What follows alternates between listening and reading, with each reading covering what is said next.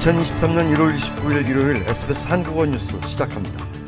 국기 게양이 금지된 벨라루스의 아리나 사발랭카가 호주 오픈 테니스 대회 여자 단식 우승을 차지하며 첫 메이저 대회 단식 챔피언 우승자로 이름을 올렸습니다.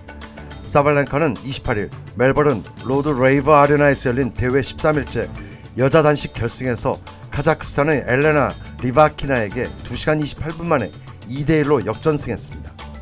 앞서 메이저 대회 단식에서 준결승에만 세 차례 진출한 바 있는 사발랭카는 처음 오른 결승에서 우승 트로피까지 거머쥐었습니다.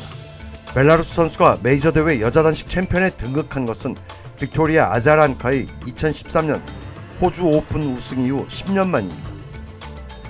뉴질랜드 오클랜드에 쏟아진 폭우와 홍수로 오클랜드 공항이 침수되면서 이곳으로 오던 국제선 여객기들이 10시간 이상 비행 끝에 출발지로 회항하는 상황이 벌어졌습니다. 오클랜드 공항은 현재 국내선과 국제선 터미널이 모두 폐쇄됐고 이에 따라 출발 승객 2천여 명도 공항에 발이 묶인 상태입니다. 공항은 오늘 오후부터 운항이 재개될 것으로 기대되고 있습니다. 오클랜드 지역에는 28일 하루 동안 249mm의 기록적인 폭우가 쏟아지면서 3명이 숨지고 2명이 실종되는 인명피해와 가옥 침수, 도로 유실, 산사태 등 많은 재산 피해가 발생해 일주일간 지역 비상사태가 선포된 상태입니다. 서호주주에 소재한 리오틴토 광산에서 퍼스로 운송 중이던 유독성 방사성 물질을 담은 용기 한 통이 유실되는 사고가 발생해 당국이 조사를 펼치고 있습니다. 당국은 현재 방사능 탐지 장비 등을 총동원해 운송 차량의 약 1200km 이동 경로를 모두 수색하는 한편 만에 하나 주민들이 이를 발견 시 절대 손대지 말고 당국에 즉각 신고해 줄 것을 당부하고 있습니다. 당국은 이 같은 유독성 물질이 안전하게 적재되지 않은 상황에 경악을 금치 못하고 있는 반응을 보이고 있습니다. 호주 전역에 걸쳐 내일부터 본격적인 새학년 새학기가 시작되면서 운전자들의 학교 앞 서행 구역에서의 속도 규정 준수가 당부되고 있습니다.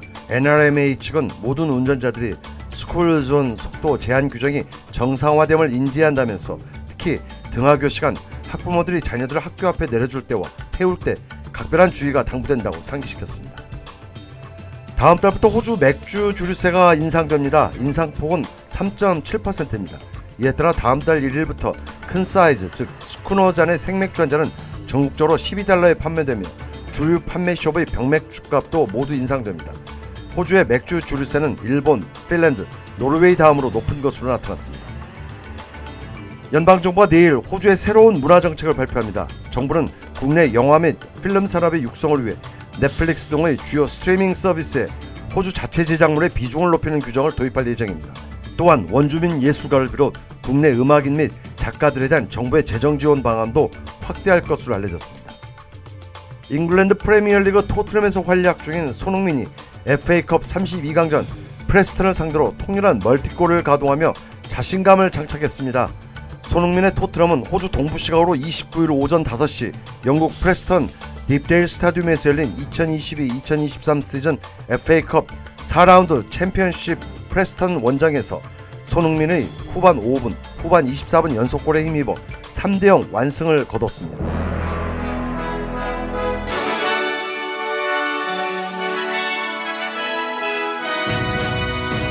상이 오늘 오전 SBS 간추린 주요 뉴스였습니다. 뉴스 헤드라인즈 마칩니다.